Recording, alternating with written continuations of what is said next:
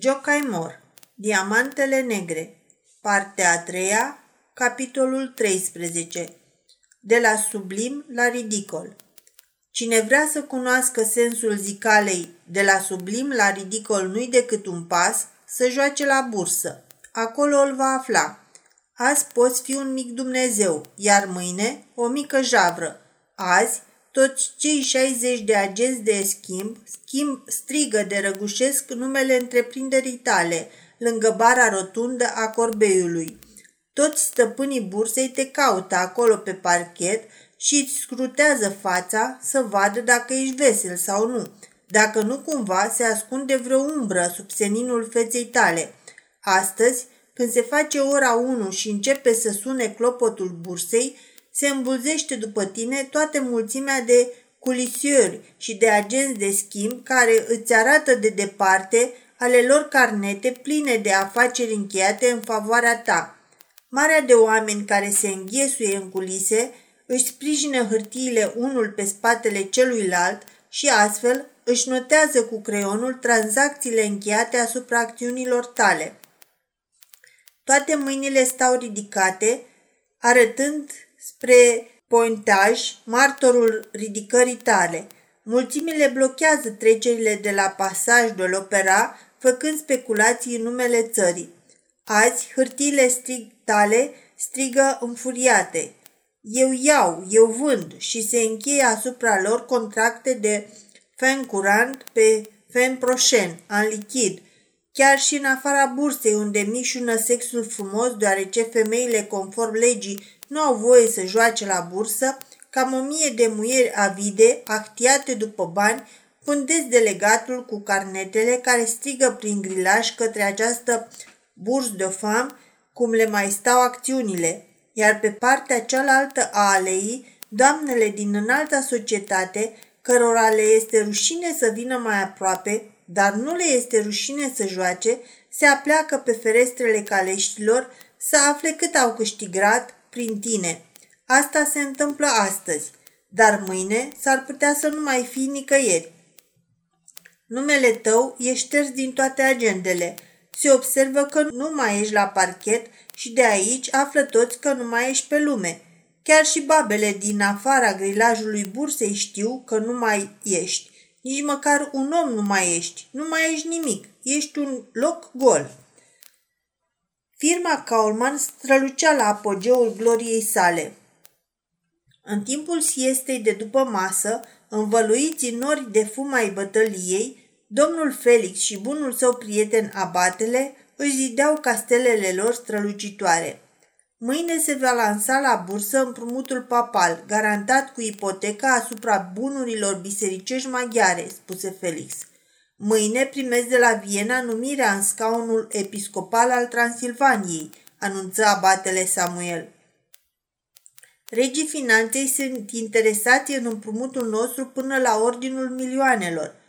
Papa mi-a dat binecuvântarea și pălăria de cardinal plutește de pe acum deasupra capului meu. Regii finanței, care aparțin partidului legitimist, sunt supărați că o femeie care împartă numele se află pe scenă – Oare asta ar putea dăuna cu ceva împrumutului? E ușor să te desparți de ea. Nu mai am nevoie de ea. Mâine am să o lămuresc cu privire la situația ei. Se spune că prințul Valdemar ar fi sosit la Paris. Se vorbește că a venit după această femeie frumoasă.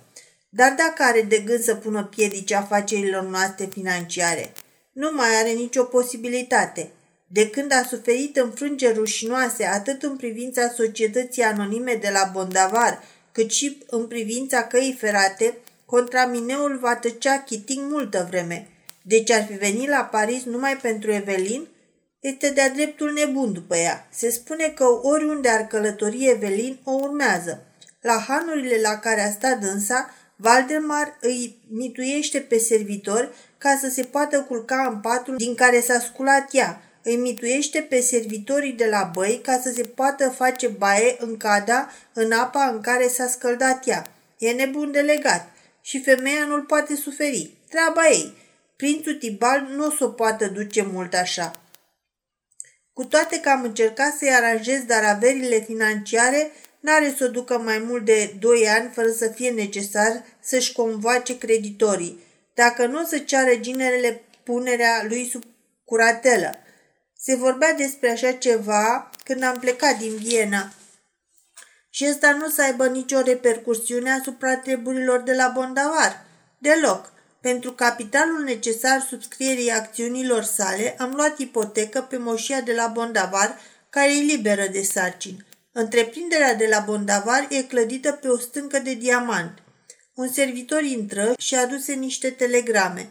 Corespondența pe care domnul Abate trebuia să o primească de la prietenii lui din Viena era trimisă tot pe adresa lui Kaulman.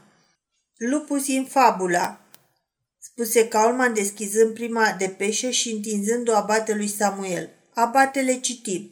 S-a ordonat punerea sub curatela a prințului Tibald. Săraca Evelin, a pățit-o, spuse Felix cu un umor cinic. Abatele desfăcut telegrama adresată lui și o parcurse într-o secundă. Cu asta am pățit-o eu, întinse telegrama lui Felix. În ea se puteau citi următoarele. Toți miniștrii și-au prezentat demisia. Împăratul a acceptat. Regimul se schimbă. Adio mitră episcopală, adio pălărie de cardinal, adio fotoliu de catifea în Reichsrat. Când a fost să deschidă cea de-a treia telegramă, și-au apropiat amândoi capetele să o citească. Ea glăsuia. Mina de la Bondavar a explodat. Toată mina arde. Cu asta am pățit-o amândoi, bolborosi Felix căpând de peșa din mână. Cele trei lovituri căzuseră una după alta ca un fulger întreit, dar ultima lovitură era cea mai grea. Dacă află prințul Valdemar, izbucnesc dintr-o dată toate gurile de foc ale contremineului. Trebuie făcut ceva pentru înlăturarea pericolului. Dar ce? Măcar de s-ar câștiga timp până la lansarea marelui împrumut bisericesc.